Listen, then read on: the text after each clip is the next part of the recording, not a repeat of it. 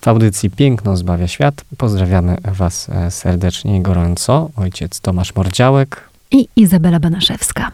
Drodzy radiosłuchacze, w kolejnej naszej audycji przyglądamy się i spoglądamy na autora, który już był z nami, na Fra Angelico.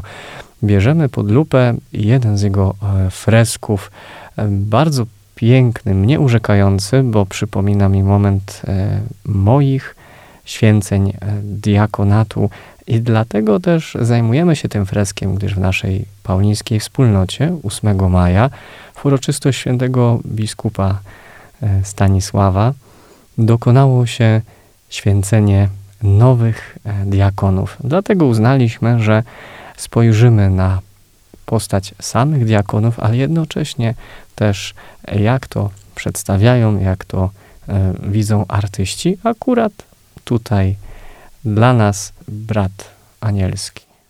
Tak, rzeczywiście, Fra Angelico, takie imię weszło do tradycji malarskiej, choć tak naprawdę miał na imię Guido di Pietro. To malarz głębokiej sztuki religijnej. Artysta wizjoner zdecydowanie, ale takiego bardzo spokojnego i natchnionego usposobienia. Już jako młody człowiek postanowił wstąpić do zakonu, wybrał zakon dominikanów i tam przyjął z kolei imię Fra Giovanni, a więc można powiedzieć, że znany jest pod trzema imionami. Dla nas to najbardziej znamienite Fra Angelico, a zatem brat anielski. Zresztą spod jego pędzla wychodzą te słynne muzykujące anioły, które znamy w historii sztuki, które weszły już nie tylko do kultury, ale i pop kultury, bo są tak bardzo znane, a przypominam, że znajdują się na bordiurze nastawy ołtarzowej w scenie głównej. Fresk, o którym będziemy dzisiaj mówić, ojcze, jego dokładny tytuł to Piotr konsekruje Szczepana. Dokładnie, jednak na fresk, który spoglądamy, jest podwójny. To nie tylko jest moment, kiedy święty Piotr, dokładnie to też, jeśli chodzi o to, o czym mówi nam, mówią nam dzieje apostolskie, czyli ustanowienia diakonów, siedmiu diakonów przez apostołów, tu widzimy świętego Szczepana, czyli pierwszego męczennika, jako diakona, który otrzymuje władzę święceń diakonatu, dokładnie jest święcony do posługi, jak i jednocześnie, który wykonuje posługę diakońską. Kim ogólnie diakon jest i dlaczego oni pojawili się we wspólnocie Kościoła? O tym właśnie mówią nam dzieje apostolskie, gdyż w samej wspólnocie doszło do konkretnych szemrań, gdyż to Żydzi helenistyczni, czyli z rodziny, powiedzmy, po prostu greckiej, którzy mówili po grecku, przesiąknięci byli tą kulturą, z Żydami hebrajskimi, Hebrajczykami, tak to określmy. Był problem z ich kobietami, które czy to były wdowami, czy to były kobiety samotne i miały problem utrzymać się. Natomiast wdowy, które nie były brane w obronę przez swoją rodzinę, czyli nikt się o nie specjalnie nie troszczył, potrzebowały pomocy. I to działo się od strony wspólnoty Kościoła. Oni pomagali tymże kobietom. No i był spór związany z tym, że jedne są zaniedbywane, te heleńskie. Dlatego apostołowie doszli do wniosku, że jest ich niejako za mało i nie mogą zajmować się tylko i wyłącznie udzielaniem tej pomocy, która mimo wszystko jest ważna. Dlatego postanowili ustanowić spośród uczniów Jezusa, tak o tym mówi tradycja, siedmiu diakonów. Tych, którzy będą pełnić posługę, którą dziś nazywamy, też określamy jako Caritas. A w Biblii słyszymy jako posługę stołów, czyli między innymi tą pomoc wydawania chociażby też posiłków, ale pomoc ubogim. A owi diakoni to byli Filip, Prochor, Nikanor, Tymon, Parmenas i Mikołaj, jak oczywiście i ten, na którego spoglądamy we fresku, Fra Angelico, Szczepan. Nasz fresk znajduje się w kaplicy Mikołaja piątego na Watykanie. Spoglądamy na ścianę tarczową, bo tam właśnie się znajduje, a zatem jest zamknięty od góry łukiem półkolistym. Fresk ten jest podzielony na dwie części. Filar dzieli nam e, dokładnie fresk na dwa tematy, nie tyle dwie części, bo one rzeczywiście są bardzo wyraźne, co dwa zupełnie różne tematy. Jeden temat to właśnie scena konsekracji Szczepana, moment przejmowania od świętego Piotra kielicha i pateny, a drugi temat to jałmużna, właśnie udzielanie tej jałmużny. Tam widzimy już Szczepana, który zajmuje się tą posługą, do której został namaszczony przez świętego Piotra. Widzimy kolejkę, w której stoją ludzie biedni, oczekujący na jałmużnę. Za chwileczkę dojdziemy do tego. Najpierw jednak chciałam właśnie nakreślić to, na co my ogólnie spoglądamy. Bardzo dużo tutaj jest na obrazie architektury i to też jest bardzo ciekawe. Pierwsza ze scen, czyli scena konsekracji Szczepana, odbywa się we wnętrzu. I patrząc na to, w którym miejscu nasz artysta umiejscawia tę scenę, możemy domniemać, że jest to wnętrze Bazyliki Watykańskiej. Za plecami świętego Piotra widzimy ołtarz, ale pod baldachimem takim specyficznym, który bardzo przywodzi na myśl dzisiejszą konfesję świętego Piotra. Scena rozgrywa się dokładnie, cała ta konfesja znajduje się na skrzyżowaniu pomiędzy nawą główną, w której stoją bohaterowie przedstawienia, a transeptem, czyli nawą poprzeczną. Kiedy spoglądamy właśnie na tę architekturę, to tutaj rozpoznajemy charakterystyczne dla Rzymu korynckie kapitele. Za tymi, którzy przyglądają się całej scenie, tymi towarzyszami świętego Szczepana, maluje nam się nawa główna, tak? Widzimy alternację podpór, widzimy, że w transepcie było zupełnie inaczej. Tam łuki spływające ze sklepienia spoczywały bezpośrednio na filarach. W nawie bocznej, która sąsiaduje nam z nawą główną, niewielkie okienka. Jak wiemy, bazylika tym się właśnie charakteryzowała. Nawa główna nieco podniesiona, nawy boczne zmniejszone. W nawie głównej okna powyżej belkowania, natomiast w nawie bocznej oczywiście nisko. Oczywiście pamiętamy o tym, że mówimy jak już coś o Bazylice Świętego Piotra, nie tej, której znamy na chwilę obecną, ale jednak tej, która została... konstantynowskiej. Dokładnie. Mhm. Tak, tak. No, jest to wnętrze, oczywiście wymalowane wnętrze Bazyliki Konstantynowskiej, którą nasz Fra Angelico mógł jeszcze znać, jeszcze pamiętać. Zupełnie rzeczywiście inaczej wyglądała niż w tej chwili, choć układ bazylikowy był zachowany, to wiemy na pewno. Spójrzmy jeszcze na tę perspektywę, którą nam tutaj nasz artysta wymalował. To jest bardzo ciekawe, bo Fra Angelico maluje w takim momencie przełomu pomiędzy późnym gotykiem a wczesnym renesansem. Jak wiemy, perspektywę geometryczną, taką sensu stricte, wprowadzają oczywiście wcześniej malarze do swoich obrazów, ale wykreśli ją w taki dokładny sposób matematyczny dopiero Leonardo da Vinci. Oczywiście wcześniej były próby Paolo Uccello, Masaccio. Nasz malarz Fra Angelico będzie się posługiwał bardzo intuicyjnie właśnie perspektywą geometryczną. Jeszcze nie do końca zostają sformułowane jej zasady, ale ona tutaj w przepiękny sposób zostaje wrysowana w cały fresk, a fresk dzieli się na, tak jak mówiłam, dwie części. Zwłaszcza spoglądam w tej chwili na tę część, która dzieje się, odbywa się we wnętrzu sakralnym. Teraz, kiedy spoglądamy na drugą część, ona dzieje się na zewnątrz. I tutaj widzimy fragmenty architektury jeszcze pamiętającej średniowiecze. Oczywiście już z elementami również i architektury nowożytnej, renesansowej. Widzimy także i łuki półokrągłe, więc spodziewamy się tych takich właśnie, jeśli chodzi o architekturę, akcentów renesansowych. No i tutaj w tej drugiej części fresku nasz tytułowy bohater, święty Szczepan, stoi obok najprawdopodobniej drugiego diakona, który trzyma listę, z której czyta. Cóż mógł czytać? Tych, którzy będą tej pomocy potrzebowali. Mówimy dalej o tych, którzy są we wspólnocie Kościoła. I gdy spoglądamy na te osoby, które nadchodzą, które przychodzą, są to kobiety oczywiście, jak i również dzieci, możliwe, że nawet sieroty, gdyż to są te osoby, które w społeczeństwie są najniżej. Spoglądając dalej na przybywających po jałmużnę, mamy też najprawdopodobniej pielgrzyma. Widzimy tak. to po lasce i charakterystycznym kapeluszu, który ma przy sobie. Również w dalszej perspektywie widzimy dwie osoby strasznie blade i myślę, że możemy tutaj mówić o ludziach chorych, którzy potrzebują również tejże jałmużny. To jest to jedno z tych działań diakonów, które mieli podejmować pozaliturgicznych. Również to, co było związane z ich działalnością i konkretną potrzebą, to było też to, aby udawali się do ludzi, którzy potrzebują Komunii Świętej, a nie byli na wspólnej Eucharystii. To było jedno z działań diakonów. Zajmowali się też katechumenami.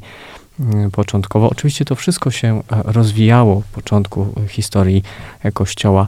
Również i ponoć, przynajmniej też do takich treści, powiedzmy, dokopałem się, że byli tymi, którzy posługiwali bezpośrednio kapłanom i że bez diakona nie mogła być sprawowana Eucharystia. Mówiąc ogólnie, jeszcze może spoglądając na stronę konsekracji świętego Szczepana, tu ciekawą jest rzeczą, że może do końca nie jesteśmy w stanie zidentyfikować każdej osoby. Przynajmniej zastanawialiśmy tak, się z panią redaktor, problem, kogo tam mamy. O ile Szczepan jest wiadomą osobą, gdyż posiada na sobie dalmatykę, sam fresk wprost mówi nam, kogo tam znajdziemy, jeśli chodzi o niego. Dalmatyka, czyli główny strój diakona, strój liturgiczny, pochodzi, jak sama nazwa wskazuje, z Dalmacji. I on powszechnie wszedł około chyba piątego albo czwartego wieku w użyciu dla diakonów. Wygląda trochę jak długa suknia z rękawami krótszymi, dłuższymi, gdzie na owej sukni są dwa pasy pionowe i różnie to bywało i różnie to też to bywa obecnie, połączone dwoma belkami albo ewentualnie jedną. Tak widzimy, że jest ubrany święty Szczepan. Przyjmuje kielich i patenę od świętego Piotra. Tak przynajmniej myślimy i uważamy. Spoglądając na jego osobę, widzimy pewien dodatek, który nie posiada nikt inny z postaci przedstawionych na lewej stronie fresku. Cóż tym dodatkiem jest, który może mówić nam o, o samym Piotrze, czyli też pierwszym papieżu, jednocześnie biskupie, bo tak to trzeba określać, apostołowie byli pierwszymi biskupami. I tu też pojawiał się pewien problem interpretacyjny, czy to jest paliusz, czyli... Czyli to, co ma na szyi, przewieszone przez szyję, ale jednocześnie ukryte pod płaszczem. No właśnie, czy to jest paliusz? Właściwie to wszystko by się zgadzało, tak? Bo paliusz dekorowany właśnie krzyżykami, wyszywanymi krzyżykami, jest częścią szat liturgicznych przysługujących papieżowi. Ale nie zgadza Nie tylko nam papieżowi, się. ale również i biskupom, mhm. w dużej mierze e, tak, biskupom, e, metropolitom, e, mówiący też o pewnej, pokazujący pewną łączność e, z Rzymem, mhm. jako stolicą e, Piotrową. Jednak paliusz jest robiony z wełny, a wełna tych owieczek ogólnie jest biała. I tu jest problem, gdy patrzymy na przedstawienia biskupów ogólnie w, w przedziale wiekowym różnym. Nawet patrząc na poczet e, papieży, paliusz jest biały z czarnymi krzyżykami, a nie czarny ze złotymi krzyżykami. No to, czy nawet jakby tam miał być granat.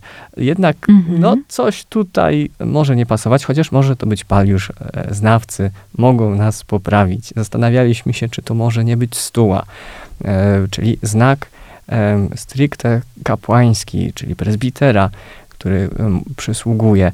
Ja nawet miałem myśli, zastanowienie nad tym, czy to nie jest tylko fragment tak zwanego mantum, szaty papieskiej, którą otrzymywał, gdy przejmował urząd nowy papież i którą mu się posługiwał, która wygląda jak, jak kapa, która jest używana na nabożeństwa. Tylko ona była bardzo specyficzna i tylko taką i wyłącznie mógł... I dość rozbudowana. Tak, tutaj mógł mamy nosić jednak... papież i może to mhm. był fragment tylko takiego a la kołnierzyka tejże kapy, czyli dokładnie mantum. No nie mamy pojęcia, nie wiemy. Pomógłby nam tutaj rzeczywiście znawca strojów z epoki, dodajmy jeszcze strojów liturgicznych, wczesnego renesansu. Nie rozstrzygniemy problemu, w każdym razie na pewno ten element stroju ma nam tutaj wyróżniać świętego Piotra jako papieża. W pewien sposób fresk ten, można powiedzieć, że jest apoteozą papiestwa. Ukazuje, po co papiestwo zostało powołane, tak? Jaka jest misja papieża, nie tylko jako głowy Kościoła, ale też właśnie, aby zatroszczyć się o lud, o wiernych. No i właśnie tutaj formą troski o lud jest to Caritas wymalowane na drugiej części fresku, a więc moment udzielania jałmużny wszystkim, którzy tej jałmużny rzeczywiście potrzebują. Jeden element też w tej drugiej części fresku zwraca naszą uwagę. Malarstwo średniowieczne nie radziło sobie z przedstawianiem dzieci, zresztą takich kilkuletnich dzieci. Widzimy to bardzo często oglądając czy też freski, czy też malarstwo tablicowe. I o ile z postacią niemowlęcia, które widzimy na obrazach chociażby Narodzenia Pańskiego, tutaj artyści sobie jeszcze jakoś radzili, to już na przykład z postacią świętego Jana Chrzciciela, którego przedstawiano jako kilkuletniego chłopca, były większe problemy. I tutaj mamy dokładnie taki sam problem, czyli dziecko malowane jako pomniejszony dorosły. Zobaczmy, że kompletnie nie zgadzają się proporcje, prawda? Dzieci mają inne proporcje ciała niż osoby dorosłe. Artyści sobie z tym jeszcze nie do końca radzili i tak też właśnie jest w przypadku naszego Fra Angelico. On maluje schematycznie w tym momencie, czyli takiego pomniejszonego dorosłego, a widzimy dziecko dokładnie na pierwszym planie sceny drugiej. Dziecko wyciąga dłoń w kierunku Szczepana. Widzimy je też w postawie takiej stojącej, w delikatnym kontrapoście. Trzy czwarte do nas tyłem. Rzeczą, którą myślę warto dodać, jeśli chodzi o fresk, gdzie on się znajduje, jest to Kaplica Mikołaja i freski, które tam się znajdują, te główne, one odnoszą się przede wszystkim do dwóch diakonów, właśnie świętego Szczepana i świętego Wawrzyńca. Święty Szczepan jako diakon i pierwszy męczennik i święty Wawrzyniec jako diakon również męczennik. Co miało to na celu, co też chciał papież Mikołaj piąty, dokładnie miał na myśli, dokładnie chciał w tej kaplicy. To jest ciekawe. Mi przychodzi przede wszystkim na myśl o to, by wejść w pewną głębię i przypominania sobie tego pierwszego stopnia tak zwanej ordynacji kapłańskiej, gdyż cała moc i władza apostolska zamyka się w trzech stopniach, jakim jest diakon, prezbiter i biskup. Diakon jest tą pierwszą osobą, i nie znaczy to, że on później jest nieważny, czy że na przykład prezbiter bądź biskup przestaje być diakonem. Nie, biskup i kapłan dalej pozostają diakonami. I może sama kaplica była też tym momentem przypomnienia sobie, że tą posługę diakońską sam dalej musi pełnić. Tym bardziej Chrystus też był diakonem, tak o tym wspomina i mówi teologia, gdy wypowiada słowa, to o tym świadczą. Nie przyszedłem po to, aby mi służono, ale żebym ja służył. Diakon jest święcony do konkretnej posługi. Ciekawa też jest, mówiąc już o święceniu diakonów i wspominaniu, patrzeniu na świętego Szczepana, na moment, kiedy jest konsekrowany, jest święcony na diakona, nie wspomnieliśmy o sześciu pozostałych postaciach, które przyglądają się momentowi święceń i kim oni są, Nie wiemy. Myślimy, że to mogą być pozostali diakoni, czyli ze Szczepanem będzie ich siedmiu. No i liczba by na to wskazywała. Dokładnie, ale mogli to być też apostołowie, bo dlaczego, jeśli to mieli być pozostali diakoni, to czemu oni nie są też ubrani w dalmatyki, podobnie jak święty Szczepan? Tu pozostaje kwestia otwarta. Ale dotykając liczby siedem, tej liczby diakonów, warto, wydaje mi się, przytoczyć tu też pewną rzecz historyczną, jeśli chodzi o diakonów. Otóż jeden z pisarzy chrześcijańskich, dokładnie Izydor, mówi tak, jeśli chodzi o liczbę siedem, która się pojawiała jako początek i później była powtarzana. Otóż apostołowie i następcy apostołów, pisze Izydor, ustanawiali we wszystkich kościołach siedmiu diakonów, aby przy ołtarzu Chrystusa stali jak kolumny ołtarza, a liczba siedem zawiera pewną symbolikę. To są bowiem ci, o których czytamy w Apokalipsie, a siedmiu aniołów gra na siedmiu trąbach. Bardzo ciekawa interpretacja i podejście do tego, jednocześnie w jakiś sposób wywyższenie, podkreślenie samej posługi diakońskiej. Często dzisiaj mówi się o tym, że diakon to taki półksiądz, no bo mszy nie może odprawiać, spowiadać nie może, sakramentu chorych też nie udzieli, ale ma inne posługi, które może pełnić w trakcie liturgii i dalej oni są bardzo potrzebni we wspólnocie Kościoła, gdyż mają te konkretne funkcje, w których powinni wchodzić, powinni się w nich rozwijać i służyć w nich w Kościele. Zresztą może też i słyszycie o tym coraz bardziej, drodzy radiosłuchacze, że chociażby w Kościele w Polsce też jest więcej tak zwanych stałych diakonów, czyli tych, którzy nie idą później w drodze do prezbiteratu, czy później zostają biskupami, bo wybiera ich wspólnota Kościoła do tego, ale pozostają diakonami cały czas, czyli są w tej posłudze pomocy tym ubogim w parafiach.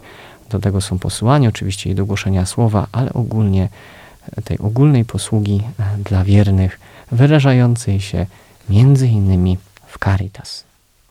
No i jeszcze na koniec może słów kilka o samym papieżu Mikołaju piątym, na którego to zlecenie została wymalowana cała ta kaplica. To był jeden z pierwszych papieży, który ze sztuki uczynił fundament wiary. Był absolutnie zafascynowany sztuką antyczną, co zresztą widać na freskach. Zainicjował zabezpieczanie odnajdywanych, popadających w ruinę dzieł sztuki, więc można powiedzieć, że był takim troszeczkę inicjatorem e, akcji konserwatorskiej, renowacyjnej. Pomagał mu w tym wszystkim ktoś, kogo już Państwo także znają, architekt Alberti, archeolog, konserwator, ale przede wszystkim pamiętamy go jako fantastycznego architekta. Dzięki również papieżowi Mikołajowi piątemu zostały wzmocnione fortyfikacje Rzymu. Natomiast takim jego absolutnym faworytem w dziedzinie malarstwa był właśnie subtelny wizjoner dominikanin Fra Angelico. I tutaj można powiedzieć, że splotły się losy dwóch kapłanów, bo Fra Giovanni, dominikanin, Fra Angelico, używał malarstwa, wykorzystywał je do nauczania o Chrystusie. Głosił w ten sposób Ewangelię, prawda? Swoim, swoim braciom również lubił mówić o Chrystusie. Pamiętamy jego freski w klasztorze San Marco we Florencji.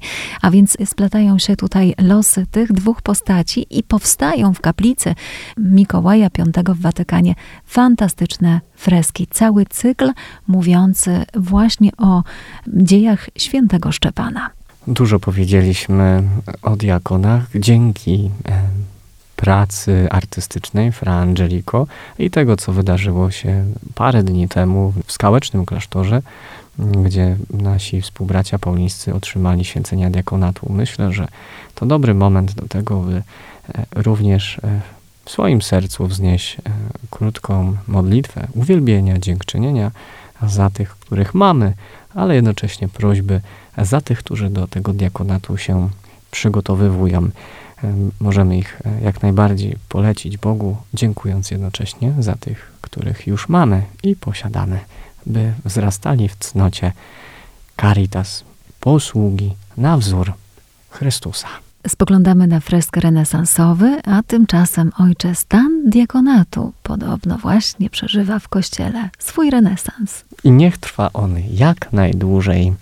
Żegnamy się z wami, drodzy radiosłuchacze. Do usłyszenia następnym razem. Za tydzień. Tak jest.